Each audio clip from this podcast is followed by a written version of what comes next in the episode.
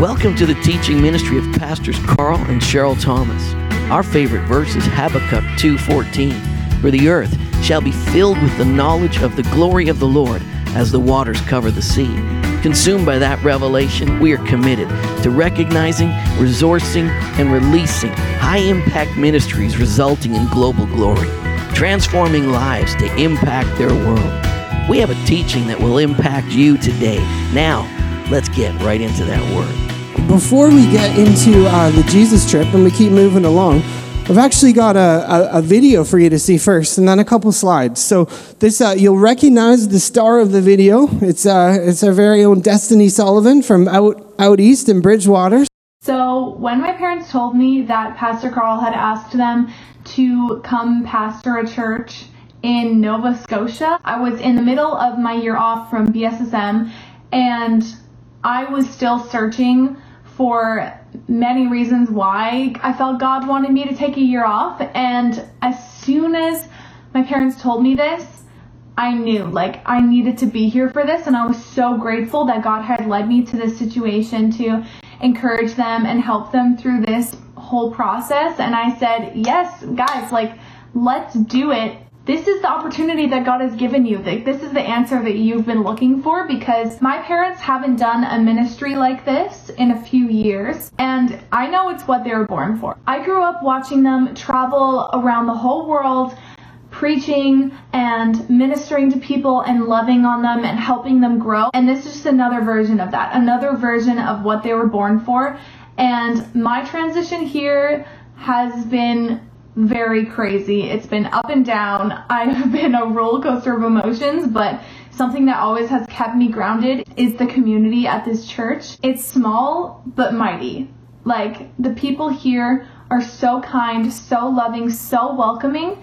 And I know it's a perfect foundation for this church to grow. These people are committed and they are so excited to see what God is going to do. And so am I. I know that this place is very special. So this is the perfect opportunity to bring even more potential to this church and really just to help us make a great impression on the community and I know it's going to be amazing. I am so excited for the launch in August. It's going to be so much fun and I'm really excited to get the community involved in the beginning of this amazing journey that we're going to be on. Change is always going to be hard, but it's so exciting and I feel so grateful to be a part of this. And for anybody who is willing to come out, Nova Scotia and the people will change your heart forever and it's so worth it, I promise.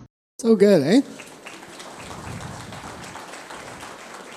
So if you uh, if you if you're new here, you don't know Destiny, or you're kind of like, what was that all about? Well, uh, a couple months ago, we uh, we sent we sent, and that's a big deal for an apostolic church. Send people, right? People don't just go. We send people in relationship with people, right? So so Destiny went out. Her mom and her dad went out, and they've uh, they took over a church, basically a, a very very small church. It's basically like a, a church plant, really. But what they've done is they have taken from what we are, who we are here at Impact Church, and they've taken it out east, and they're starting Impact Church Bridgewater. See, the, the thing that God's put in our hearts here is so good, other people want it. Other people need it. The revelation of, of that Jesus has given us of himself, the expression of his life deposited in us as a body of people, it needs to grow, it needs to expand. And this is, this is something that's happening right now. Our footprint, who we are, is expanding all the way out to the East Coast.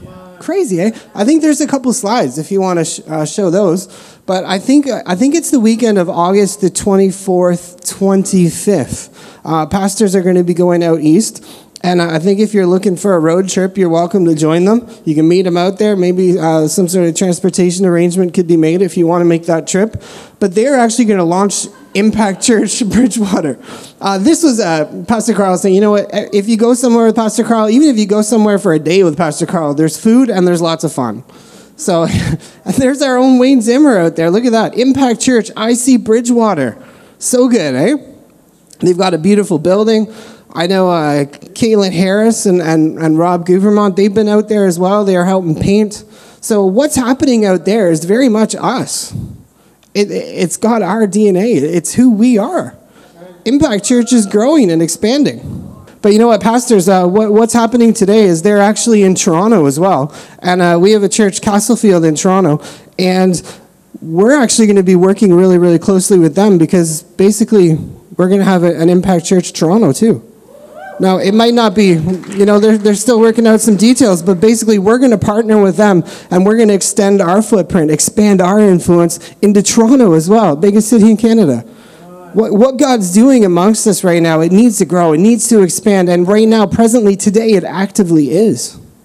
It really is. We're involved in some good stuff. So, um, Wednesdays, this is where Wednesdays fit into it. Is uh, we're talking about the family business. Madeline gave a good shout out to that. What we're doing on Wednesdays is we're basically going to take the summer and go through uh, top to bottom, really big picture, which Pastor Carl did this Wednesday. Talked about the church. What is the church? What was God's intention for the church? What is He trying to do in the earth through the church? And we're going to start at that big picture and work all the way through. We're going to look at all the ministries, everything that we do, why we do it, the tools that we use, how we do what we do because we all got to get involved. We got we all got to find our place. See, we got a vision for, for who we are and what Jesus has put in us as a people that's so much bigger than here. There, there's room in London for more Impact Church. There's room in Canada for more Impact Church. And you know what? That's going to take that's going to take us right here, all of us actualized, absolutely engaged, knowing where we fit. So I'd strongly encourage you to come out on Wednesdays. You know, maybe maybe you'll see something, maybe you'll hear something, and you're like, "Oh, I didn't know you guys did that," or "I didn't know how that's how that worked." I, am totally gifted that way. Or, or, or, you get a little you get a little hunger, and you're like, "I want to serve somehow. How do I do it?" Well, come come Wednesdays and get plugged in. It's going to be a, a great opportunity for for all of us to, to to move together. Who likes what Jesus has done here? Yeah, it's gotta. It's people gotta hear. People gotta know. There's a good God who loves us like crazy and he wants to touch and transform lives. And we, we, we have an obligation, a responsibility. Those are harsh words sometimes, but to share that and to share the goodness of God that he's put in us. So praise God. That's what's going on. It's happening right now. You can come on Wednesdays, get equipped, and we're going to do this thing together. We really are. All right, so today for the sermon, we're going to carry on in the Jesus trip. Uh, and this week we're going to look at a guy called Hezekiah. There's lots of psalms. I know we're going to we're going to get there. I promise. If you if you love the psalms so much, but uh, today I want to talk about Hezekiah, just because it, it kind of flows a little bit from last week. We're, we're doing the Jesus trip, and, and as was mentioned earlier, what we're doing as we're working our way through the Bible from the very beginning to the very end is we're looking for Jesus. Because Jesus said in John chapter 5, verse 39, He said, You know what? These scriptures, the whole point of the Bible is it all testifies to me, it all points you to me. In fact, He was kind of harsh with the Pharisees. He said, You think that in the Bible you're going to find life. Actually, what the Bible's for is to point you to me so that you can have life. I'm the one who gives life. It's beautiful. And uh, so, all throughout the scriptures, God's trying to speak to his people. He's trying to reveal himself, and, and people just kind of aren't getting it. So it's like he decided one day, you know what, I'm going to show them who I really am. And, and Jesus, the Word made flesh, he took on a body and he came. And he came and he embodied a word from God. He didn't just speak a word through a prophet. He came and he said, Let me set the record straight. Let me show you who God really is and what he's really like. And he took a body and he walked amongst us. And, and, and 1 John 1, verse 14, actually, it kind of sums up what I was trying to talk about last week that we saw in the life of Hosea. Hosea prophesied and foreshadowed a coming person, a coming Savior who was going to embody a word from God. And that word was going to be gracious, it was going to be loving. And it was the power of that word that was going to take a messed up, broken people and bring them from where they were into the fullness of their destiny. And that's what God did for us in Jesus. It says the word became flesh and he dwelt amongst us. And we beheld his glory, the glory of the only begotten of the Father, full of grace and truth. Truthfully, he was full of grace. The word that transforms you, the word that shifts you from where you were to where you're going, it's a word of grace. It's a good, kind, and loving word. Praise God. It's a good word. It's not a word of harshness and judgment. So this week, we're going to keep looking at Hezekiah because who knows, if you embody a word from God, you know, that word that's implanted in you, that gracious, loving word of God that you live out, you're going to have an impact in your world. You're going to be a reformer, you're going to be a world changer. And that's what Hezekiah was. Hezekiah was a reformer, he was a world changer. So when you, when you think about world changers, people who've had a, an impact on, on the world, who, who left the place a little bit better than they found it. Who do, who do you think of? Me, I think of people like William Wilberforce, just because I'm kind of a political geek. I like those things. Abolish slavery in the UK. Like, good dude. Dr. Martin Luther King, reformer, good dude, civil rights, right? All that stuff. Good stuff. Gandhi, maybe you don't know about him, through, through his, his insistence on, on, on peaceful protest and just, just being a very peace loving guy, he basically brought the British Empire to its knees in India. There's a reformer, there's a guy who changed the lives of people. And then, of course, if you're going to talk about reformers, you got to talk about Martin Luther. Uh, a lot of people say he's the, next to Jesus, maybe the biggest influence on the Apostle Paul on Christianity. Oh, this guy's interesting. I actually really like this guy. He's one of my favorite uh, favorite characters from church history. This next part, feel free to hit the delete button if you want, but it's got absolutely nothing to do with the sermon. It's just got everything to do with Martin Luther because I find him so funny. He he went off the rails a little bit, and uh, he's just a funny guy to read. So Jesus, remember Jesus says to the apostle Peter, he says, uh, "Get behind me, Satan." Look at Luther. He's somehow in a sermon about keeping children in school. Martin Luther says, You seem to me to be a real masterpiece of the devil's art. What's that got to do with kids in school? There's actually a website that you can go to and you can click a button and, and all the insults of Martin Luther will pop up. So if don't do it if you got low self esteem or something. the reformer will just insult you, but it's a lot of fun. remember that? Remember that video about? Uh, uh, I think it was about inviting people to church, and it was like, "You don't don't go up to somebody and be like, you smell like sin." Martin Luther didn't get that memo. he says your sin smells to high heaven. He's funny. There's another one where he calls somebody a, a poisonous loudmouth, and this is my favorite. He's writing, it's an admonition to peace. He's trying to get people to stop killing each other and hurting each other. So he says, You, however, keep on asking for the trouble and you want to be hit over the head. This guy is a bit of a screw loose. That's got nothing to do with the sermon. Sorry, I just wanted to share that. And I, I do have better things that I do than just sit there and click and let Martin Luther make fun of me. But, anyways, he's a reformer, right? Uh, he, he changed the world the Protestant Reformation. He completely transformed the church. He transformed how we do church. He, uh, he was kind of the lightning rod for that whole tra- transformation. He took his 95 theses, he nailed them on the wall. He said, let's have a chat. And nobody wanted to talk about what he wanted to talk about. And it blew up the whole church world. Lots of people think of him as like the, the greatest reformer in Christianity, but think about Jesus. Think about what he did. He didn't just transform the church, he transformed the world he forever reformed the way God and human beings interact with each other. Crazy, eh? Jesus was, was, was an absolute world changer. And what we see in the life of Hezekiah, which we're going to look at today, you can read about him in Chronicles and Kings, is there's a couple ways that Hezekiah's life points ahead and shows us Jesus, the ultimate reformer. Hezekiah got involved in the affairs of his day and he changed it around. He, changed, he changed things. Well, so did Jesus. And then through the life of Hezekiah and the life of Jesus, we're going to end up looking at how we have been called to be world changers and reformers. Because we have. You have that. That should make something, you know, your heart beat a little bit faster. There's something in us that's not supposed to be okay with status quo. There's something in us that's not supposed to be okay to see stuff out there that's not right and just be like, eh, eh. That, I think, is the very definition of lukewarm. The love of God in us is supposed to move us to want to see things left better than we found it. Okay? So, what do we learn from Hezekiah? Who is Hezekiah? He was, uh, he was the king of Judah. He, uh, he became the king after his dad, uh, Ahaz. And this is, what, this is what God said about Hezekiah.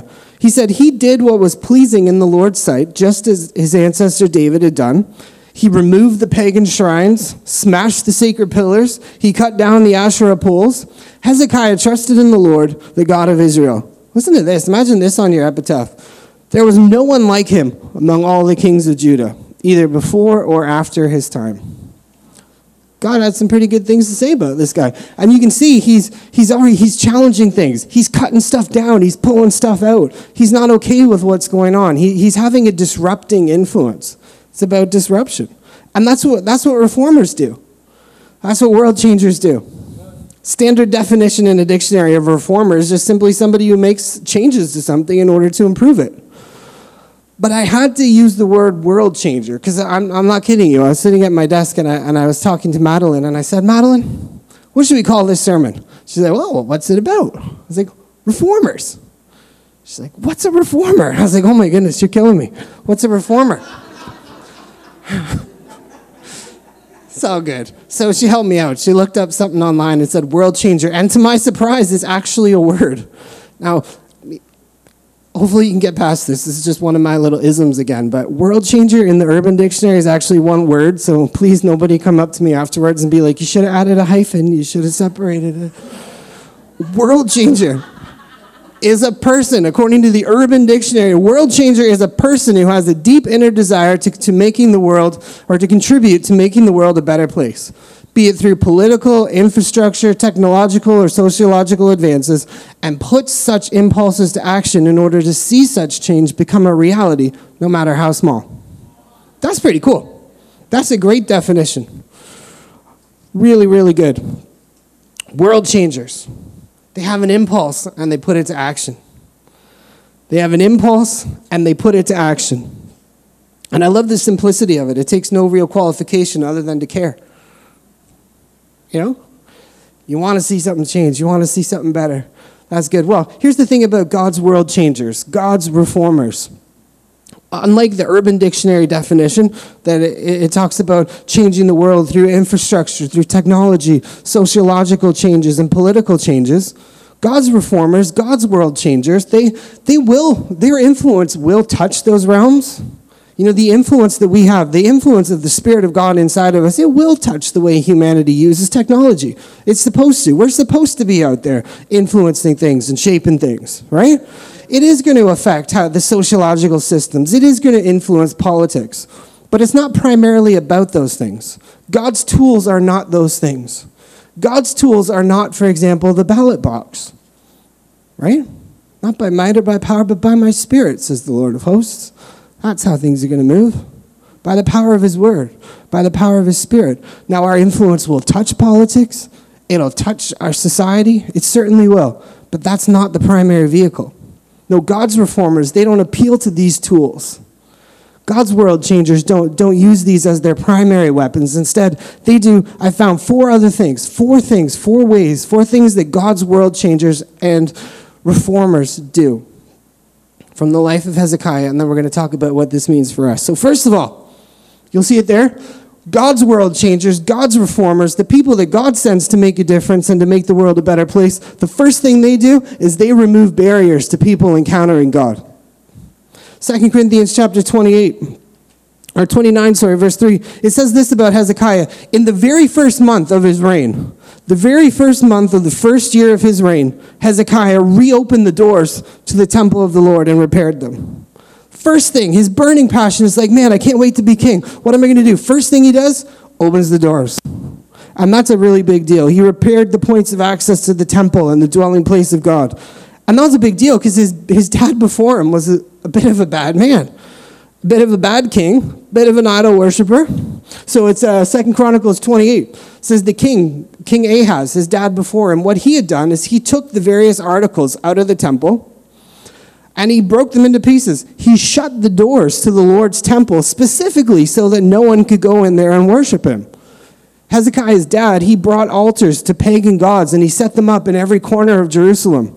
He made pagan shrines in all the towns of Judah. So, I mean, Hezekiah was, was born into and came to power in a really bad time, in a really bad moment, and, and, and so bad that his dad actually said, I don't want people to be able to worship God. How bad is that? That's beautiful. His dad got so deep into idol worship that you can read about this in 2 Kings verse, uh, chapter 16. He actually sacrificed one of his sons to, to an idol, to a demon god, basically. That's, uh, that's pretty bad. No wonder Hezekiah was a reformer, right? He's probably like, his dad want to play catch or is dad going to burn me? I don't know. How's that for a complex growing up? Really bad stuff. But think about Jesus for a minute. Think about what he did. We celebrated it a bit today at communion. He opened the door. He opened the door for humanity to be able to come into the presence of God. So good, eh? Hezekiah did it of the um, first priority. Jesus did it too. Look at this Hebrews 10 19 and 22. And so, dear brothers and sisters, we can boldly enter heaven's most holy place because of the blood of Jesus. By his death, Jesus opened, he opened the door. He opened a new and a life giving way through the curtain into the most holy place. See, the doors are swung wide open into the presence of God. They're not open a crack. It's not like, oh, I gotta kind of push my way in there. No, he swung those doors wide open. You can boldly enter the presence of God. You can just run in there. In fact, Jesus came, and you know what he said? I think more than anything, one of the most important things that he said come. Come to me. Amazing, eh? The law of Moses was all about separation, stay away from the unholy thing. And then you got Jesus showing up on the scene. Holiness himself is saying, Come. Wow. That's amazing. See, there's not a million things we have to do or a checklist to complete or an analysis of yourself. You get to just run right in there. And the way, it's a life giving way, it's not a soul destroying, life sapping way. If, your if your expression of Christianity is soul destroying and life sapping, if that's what you feel you need to do, if that's your experience of trying to enter into the presence of God, that's not the Jesus way. You know what the Jesus way is? Thank you, Jesus. Hey, Father, what's up? Just like that. See, Jesus said, John chapter 10, verse 9, He said, I am the door. I am the door. If anyone enters by me, he'll be saved and he'll go in and out and find pasture. Now let's get a let's get charismatic for a second. Let's get all blue. let's get spiritual here. When Jesus says I'm the door, that means a lot more by the way than just he's the, the way into heaven. That means a lot more. I mean, you want to you want to have spiritual experiences. You want to experience the presence of God in your life. You want to live as an activated spiritual being who who who sees things. And for lack of a better spiritual word, let's say uh, the realm of the spirit, whatever that is, whatever language you use. You want to have those kind of experiences. You want to live that way. I'll tell you what. I'll give you the key right now. But don't be offended by the simplicity of it. Jesus is the door. He's the door. He's not just the door into heaven, He's your door into spiritual encounter. He's your door into the presence of, of God. He's your door into walking in the Spirit. He's your door into experiencing those, those out there things that we want to see and be a part of in, in the Spirit of God. Jesus is the door. There are other doors, but they're bad doors. There are demonic doors. There are doors that are the fruit of a human spirituality. But I'll tell you what, when you, when you walk through the door of Jesus, when your spirituality, your spiritual experience, your life in the Spirit of God is rooted in the person of Jesus Christ and his finished work, you're going to be able to come in and out. Remember what Pastor talked about a couple weeks ago? Being able to come in and out? Jesus said, You're going to come in and out. You're going to find pasture. You can come in and out. You can experience God in that supernatural and amazing way. And it's a way that doesn't rob your strength and rob your vitality, it's a way that gives you strength. Sometimes I think people miss out on that whole experiential side of Christianity because things happen and then they just kind of shut it down and like, no, that I didn't do anything to earn that. I didn't get that. Didn't fast long enough, didn't read my Bible enough today. God, you can't speak to me like that. And shut it down. It's like, don't. It's supposed to be easy. It's supposed to flow. Jesus is the door.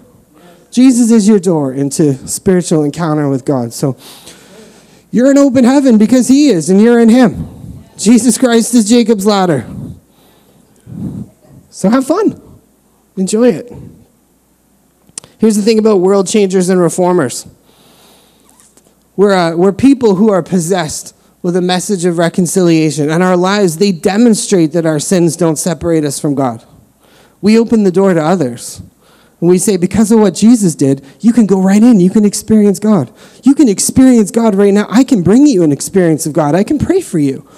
I can let you experience God and access Him through my life because He lives in me. I'm in Him and He's in me. Let's have a God experience together. Let's join a small group. yeah, I had to plug that in. If you don't know me, I do the small groups around here, so I'm always I'm always trying to put a plug out there. All right, so the second thing that world changers, God's reformers do, and ha- hang on with me for a second here, because at first you might not like this, but they purify the people. So Hezekiah, he, he says to the Levites, Purify yourselves. And of course, they did it through compliance with the law and ceremonial rituals. You know, they had to, uh, whatever they did, take baths in certain ways and burn certain stuff and all that kind of stuff in order to be ceremonially pure. But Jesus, the ultimate reformer, the ultimate world changer, he purified people in a totally different way. He really did. You know what Jesus did? He took on our impurities. That's how he did it. He didn't just clean up the outside of the cup. It's like Jesus in this moment was like this giant vacuum hose sucker thing that took on all the sins of the whole world. So when he, when he purifies the people, he, he took it off of us and put it on himself. In fact, it goes so far to say in 2 Corinthians that he who knew no sin, the perfect one, the righteous one, who had nothing impure about him, he who knew no sin became sin. He took our imperfections and our, our impurities. He took them on himself. That's amazing. And you know what? It wasn't just an outside job either, it was an inside job. Hebrews 9, verse 14 says, How much more shall the blood of Christ, who through the eternal Spirit offered himself without spot to God, cleanse your conscience from dead works? See, Jesus, when he had that moment of like vacuum hose sucker and he took the impurities of the whole world on himself, he didn't just take what was on the outside of you, he sucked out the impurities on the inside too. He took all that out of you. He didn't just take it off of you, he took it out. So there's no more prayers. God created me a clean heart. He has. He did. Ezekiel 36, 26, he spoke of a day where he said, I will give you a new heart and put a new spirit in you. I'll take that heart of flesh and give you, or take that heart of stone and give you a heart of flesh. There was a time where the Old, the Old Testament prophets, they looked ahead. We look back to a day where Jesus took it, he extracted it out of us. And when we were raised up together with him, he gave you a new heart, he gave you a new spirit. 1 Corinthians 6:17 Whoever's joined to the Lord is one spirit with him. Holy Spirit's not dirty. He's holy. And you're one with him. Crazy. He made us pure. Now, reformers, world changers, we don't run around making people pure. We can't do that. We can't even make ourselves pure. Let's be honest. If you're trying, quit. But here's the thing we know how to take people to the source of purity. We know ourselves where to find purity. In Jesus. It's not in the law, it's not in religion. See, Titus chapter 2, it says this For the grace of God that brings salvation has appeared to all men, and that grace, the grace teaches us that denying ungodliness and worldly lusts, we should live soberly, righteously, and godly in this present age. See, grace is the power that teaches you to say no. Grace teaches you to say no to sin, no to lies, yes to God, yes to sober living, yes to righteousness. Grace. See, reformers, God's world changers, we know how to live connected to that grace and manifest the purity that we've been given. We're not trying to, to, to, to, earn it. We're not trying to achieve it. We're not trying to attain it. And we're certainly not trying to change the world by telling everybody else how to behave because we understand that purity and right living comes out of Jesus Christ inside of us. The purity that I demonstrate in my life is because He is in me. He is pure. He has made me pure. And when I live out of the deepest spot of who I am, I'm living out of purity. Because if you cut me open and you go to the deepest spot of where I am, you're going to find me in Jesus, like this me and the Holy Spirit intertwined. You're not going to be able to separate us. And everything that He is flows and gushes through me and my spirit. You know what? So, so a lot of a lot of learning how to, to live out of that means just getting your head to connect with what's gone on inside of you already. So Paul says things like, "Be transformed by the renewing of your mind." Let your mind catch up to what he's done inside of you. So reformers, world changers, we don't call people to holy living with a lot of passion and zeal. No, we lead people to Him because He has become for us wisdom from God, righteousness, redemption, sanctification, holiness. My holiness is a person, it's not a state of living, it's not a state of being, it's not a, it's not a way of behaving. Holiness is a person. Jesus Christ. He has become my holiness. Now, world changers and reformers. Another thing that they do is this they don't do the political infrastructure, sociological thing, although it touches them. One of the things, another thing that they do is they cleanse the temple. Now, hopefully that doesn't sound weird, but listen to this. 2 Corinthians 29, verse 5, or Chronicles, sorry, 29, 5. Hezekiah says, Listen to me, you Levites, purify yourselves and purify the temple of the Lord, the God of your ancestors. Remove all the defiled things from the sanctuary. You know, if you've been reading, you'll, you, you will have seen in, in, in Kings Chronicles, oftentimes what gets the, the kings mentioned as good, godly, righteous people is they actually were pretty destructive to the old bad stuff. It's kind of funny. It's like God says, This is a good king. Well, what did that good king do? Well, he tore down all the Asherah poles and he ripped out the, the evil pagan worship. It's kind of funny. But see, his, his dad, Hezekiah's dad, Ahaz, he'd brought all sorts of idols into the temple. And the, the place where God was had become in, infected with false beliefs and with demonic issues. So he said, Go cleanse the temple. And, and the problem with uh, uh, the, the idols, and, and maybe you're like, you know, how does that relate to us today? Well, here's the thing maybe we don't do idol worship. You know, we don't have anything like that. But the Bible says that there are strongholds in the mind, there are thought patterns, there, there are ways of thinking that are, that are actually demonically energized and inspired. So, so he says, you know what? You're going to tear down these strongholds. You're going to tear down these thought patterns and these processes that, that exalt themselves above the knowledge of God. You're going to tear that stuff down and you're going to bring every cap- thought captive, not just to the obedient, not to your own obedience, but to the obedience of Christ. So, Ahaz, Hezekiah's dad, this is where it all started. He goes to Damascus, and while he's in Damascus, he sees an altar that's been used for uh, pagan worship. He likes it. He's like, wow, that's pretty cool.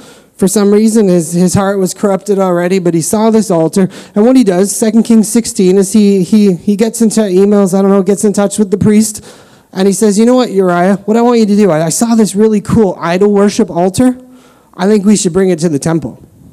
So he sends the, the, the priest the, the instructions. The, the priest takes it and he builds an altar.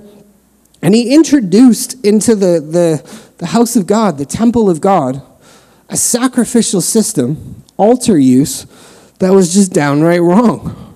It was the wrong altar, and it was the wrong sacrifice. So much false religion. Actually, I think the Apostle Paul called it doctrines of demons. It has to do with altars, it has to do with the wrong sacrifice.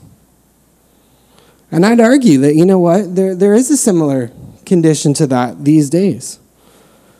There's, a, there's been an infiltration of a, of a belief, uh, of a false altar, and a cult of death all around the dying of you. Let me explain what I mean by that. That's the kind of, that's the kind of message, that's the kind of uh, Christianity that says if I sacrifice myself through my sheer commitment, through my willpower, through my sacrifices, I'm going to move God. I'm going to get God to move out of heaven and do something for me. That's the wrong altar. That's the wrong sacrifice. See, God's not interested in sacrifices and offerings. There's really one altar that He cares about. Any guesses? It's the cross. The cross where the Lamb of God was sacrificed. That's the sacrifice that matters. It's the death of his son. It's not our own self sacrifice. This is kind of the root of a lot of false religion. Remember, remember uh, Elijah? He's having this encounter with the, the prophets of Baal, and he says, You know what? Whatever God answers by fire, that's the right God. And the prophets of Baal are like, Come on, God, come on, gods, whatever, come do your thing for us. What do they do? They revert to cutting themselves as if some sort of mutilation of themselves, as, as if some sort of sacrifice that they can offer is going to tempt their, their gods to do stuff. Wrong altar, wrong sacrifice. Hezekiah, he tears out this false altar. He tears out this false sacrificial system. He rips it out. He takes it out of the temple. Guess what Jesus did? He put an end to sacrifices and offerings. The cross was the last altar where the Lamb of God would be slain. And in that one time sacrifice, he forever ended the system of sacrifices and offerings. Now that he ended the system of sacrifices of, and offerings of lambs and of goats and of all these heifers and all that stuff. But he ended the, the, the religion of your sacrifice, of your commitment somehow moving God. It's both. So the Apostle Paul in Colossians 2, he calls it things like will worship, self abasement, things that don't have any value of, combating the indulgence of the, of the flesh. If your religion's all about you and, and, and dying and all that kind of stuff, no. It's about Jesus and how he died.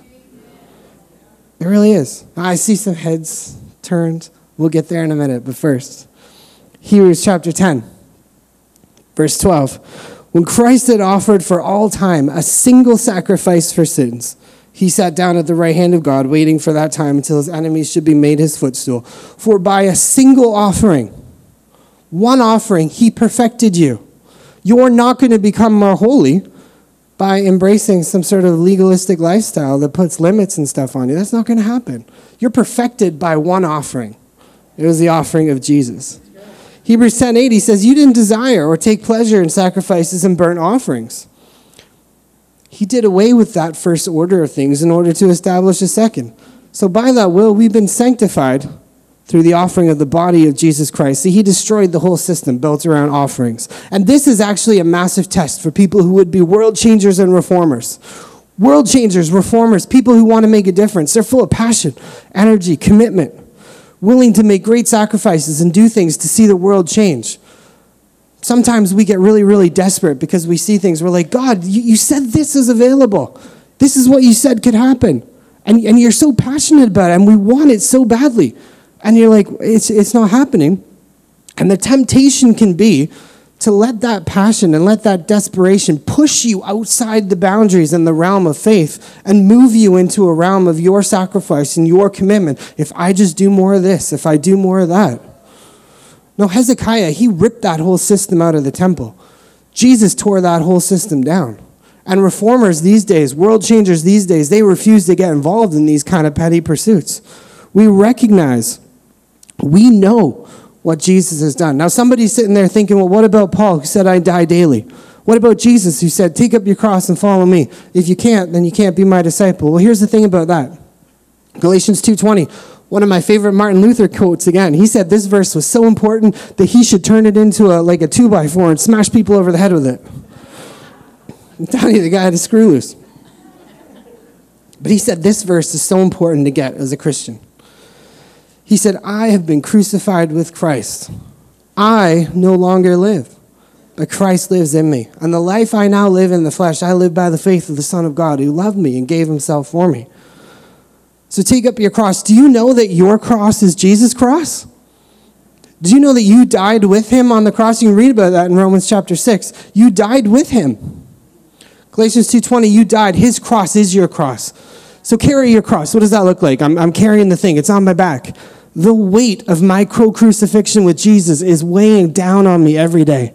It's influencing me. I feel it. I feel the weight of my co crucifixion with Jesus. And now I'm living by faith in his life. I'm not trying to run around and kill myself. I already died.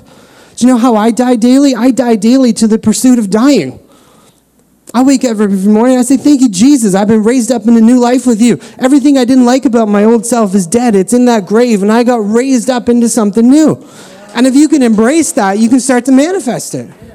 But if Christianity is for you, it's all about overcoming those things that Jesus already overcame, getting past those things that he already beat, you're going to find yourself just kind of hanging out with them. And you don't have to. That cord got cut. Let it go. Let it go. Now, here's the thing you know, you, you manifest the life of Christ, the love of Jesus inside of you, that's going to take you into places where you are sacrificing. You know, you are putting other people's interests ahead of your own, and there is a sacrifice. But it's not a sacrifice of, hey, God, if I do this, then you're going to do this. No, it's what Paul said in Philippians 3, where he said it's, it's sharing the fellowship of his sufferings. It's not got anything to do with earning, earning anything. It's got everything to do with about, wow, Jesus, your love took me into this realm where what I just did hurt. Praise God, I get to experience your love, and I get to love those people. So good. Such a different mindset, eh? Now, here's another thing about cleansing the temple. World changers and reformers, when they cleanse the temple, it also has to do with this. Second Chronicles 29 19. Hezekiah and those guys, they recovered the items that were discarded by King Ahaz when he was unfaithful and he closed the temple. Part of cleansing the temple is not just refusing to participate in that wrong sacrificial system of religion and dead works, but it's actually seeing what should be in the church restored. That's good. See, for the temple, the house to be in full working condition, for it to be fully restored, everything that God intended for us to have has to be in full expression and demonstration. It really does. So uh, we're going to carry on in the Jesus trip. And when we get to Ezekiel, you're going to see this devastating event in the life of Israel. Uh, Ezekiel chapter 10, it says that the glory of the Lord departed from the threshold of the temple. The glory left the temple. God left. Remember Solomon? The fire came and the glory filled the temple. The priests fell over, they couldn't minister. The glory actually leaves. We'll read about it in Ezekiel 10. Ezekiel 11, you'll see that the glory actually lifted off the temple, went out into Jerusalem, and then was like, nope, I'm gone from here too, and kept going. The glory leaves Israel. But guess what? When Jesus came back, when Jesus came as a person, when he came as a body, when the word became flesh, the glory came back. The glory came back to Jerusalem. The glory came back to Israel. Now, get this when Jesus ascended, he filled his temple with his glory again. He restored the lost glory to the temple. He reconstituted the temple in his body, and then he filled the temple with his glory at Pentecost. The Holy Ghost came and filled the church. Now, with the restoration of the glory, with the glory in the church, comes all the expressions of everything that comes with Holy Spirit. All the gifts the ascension ministries, apostolic government, the demonstrations of the Spirit, the fruit of the Spirit, the truth that comes by the activity of the Holy Spirit. All that stuff is fully on display in a restored, cleansed temple. Praise God. That's really good stuff. See, reformers, world changers like Jesus, they, they both oppose and resist demonic structures of trying to follow Jesus by your own effort and sacrifice by your willpower and your best efforts. We resist all that stuff and all the entanglements that go with it. But world changers, God's reformers, they also they, they, they activate and they awaken uh, lost and fallen gifts. Expressions of the Holy Spirit, people reconnected to the glory of God. They awaken those things. They bring things back to the house of God. Your life should be a walking example of what God wants to do in a human being people should rub shoulders with us and be like, wow, I didn't know God wanted to do that too. And that, and that, wow. You know, Paul said to Timothy, stir up the gift that's in you. I, for one, I want, I want to have the kind of influence where you hang out with me and you want to prophesy. You want to manifest the gifts that are in you. You want to unpack who you are in Christ because the Holy Spirit just is waiting to just burst out of you in the deepest and fullest expression that He is. Now, the last point reformers, world changers, they bring people together around Jesus. Now, you might think, how did Hezekiah do that? It's about 700 years too early for that. Well, watch this. 2 Corinthians 30, verse 1. King Hezekiah now sent a word to all Israel and Judah, and he asked everyone to come to the temple of the Lord at Jerusalem to celebrate the Passover of the Lord, the God of Israel. Now, Israel and Judah were divided at the time. They, they didn't like each other. They're, you know, the Bible says it's harder to win a brother who's offended than anybody else.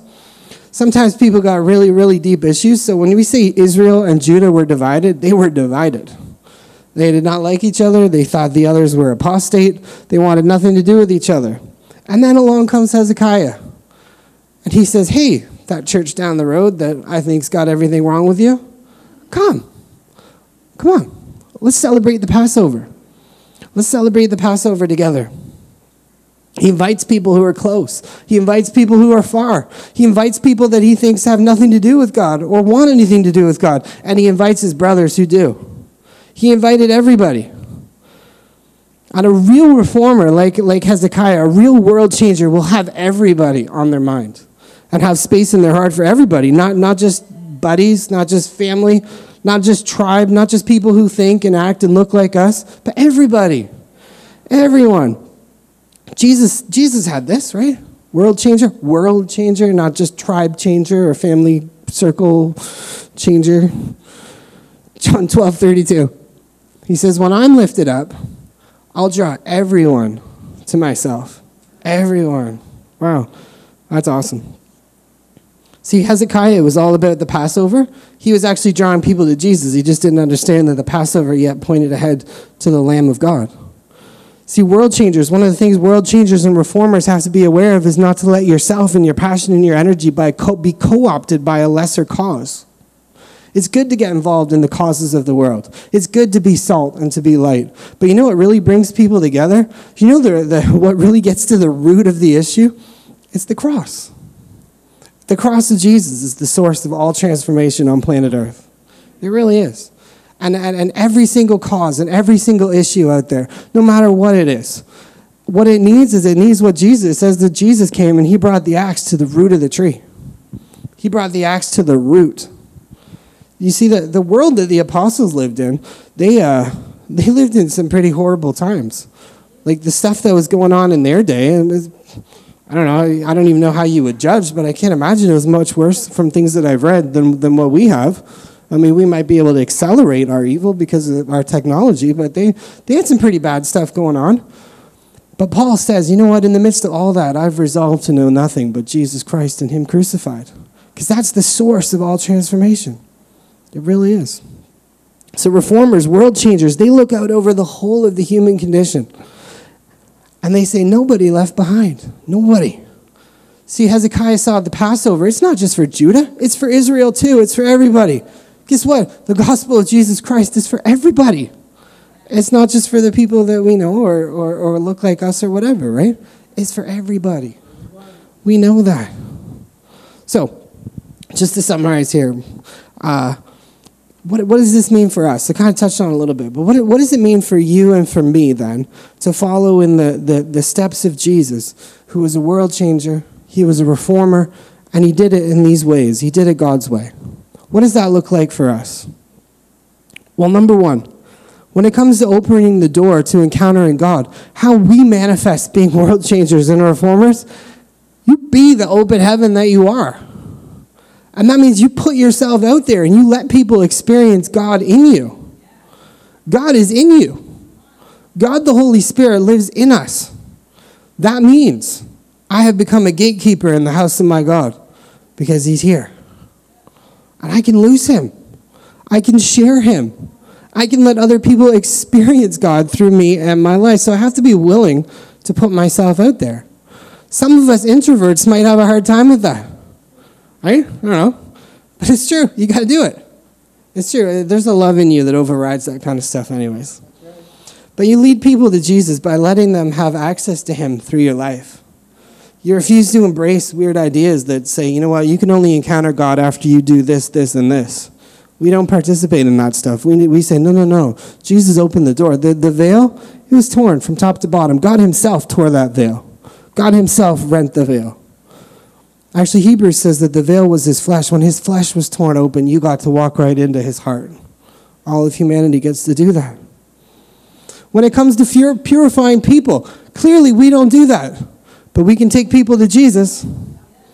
Now, here's the thing world changers, they elevate the moral atmosphere around us, not by, hopefully that's okay to say, not by being religious, legalistic prudes. Not by being those people at the party that nobody wants to hang out with because you're constantly telling people how to behave, but because we know how to embrace the grace that empowers us to say no to sin and yes to the movement of the Holy Spirit in us. See, the grace of God teaches you to say no, and it does teach you to say no. If you're having a hard time saying no, double down on grace.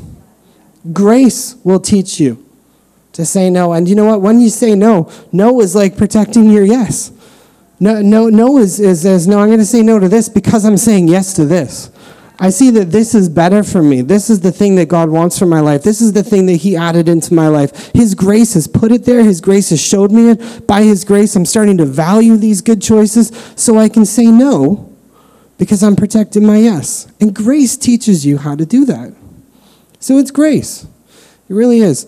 It's, uh, us manifesting the purity of Jesus Christ, manifesting his influence. All right, number three, we cleanse the temple. What does that mean? World changers embrace the one and only altar, the cross.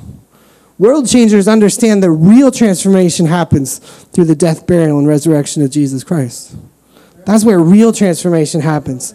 And all of our worship, all of our lives, all of our spirituality, it flows out of our union with Him and His finished work. World changers, God's reformers, they awaken, activate, excite a passion for the full expression of the glory of God in the house of God. That means all the signs, all the wonders, the healings, the prophecies, all that stuff. The fruit. You know, I love the Message Bible. It talks about one of the fruits of the Holy Spirit being an exuberance for life. Imagine that. Just imagine a people who are happy about life. Wow. I mean, I'd like to see people get healed, but can you imagine if there was like a couple hundred thousand people running around southwestern Ontario happy to be alive? So good. There's truth that emerges from the Holy Spirit's activity. Yeah? We know the power of God and we know the Word of God. We know the truth. He's the Spirit of truth. So, world changers, they excite a passion for these things. They awaken these things in people's lives. It's good stuff. And lastly, world changers, God's reformers, they bring people together. They draw people together around Jesus. They point to Jesus. They understand that in Christ there is no division. See, in, in old humanity, in Adam, there's division, there's schism, there's separation. There's Jews and there's Gentiles, there's males and there's females, and there's black and there's white, and there's all this stuff. Go on and on and on. In Jesus, there's just Jesus. There's you in Christ. You're a new creation.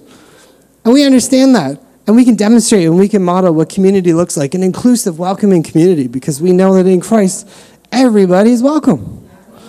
So good. So we know, world changers, reformers, we know this message. We know what God wants to do in us, what He can do through us. It's for, it's for Bridgewater, it's for, it's for Nova Scotia, it's for Toronto, it's for here, it's for London, it's for Southwestern Ontario. It needs to, get, it, need, it needs to get out there, who we are. We need to be confident. God wants to change the world through you. God wants through you to make the world a better place. And He's put the love of God in your heart, that, that, that, that love would, would just push you, push you out. See, Paul said, The love of Christ compels me.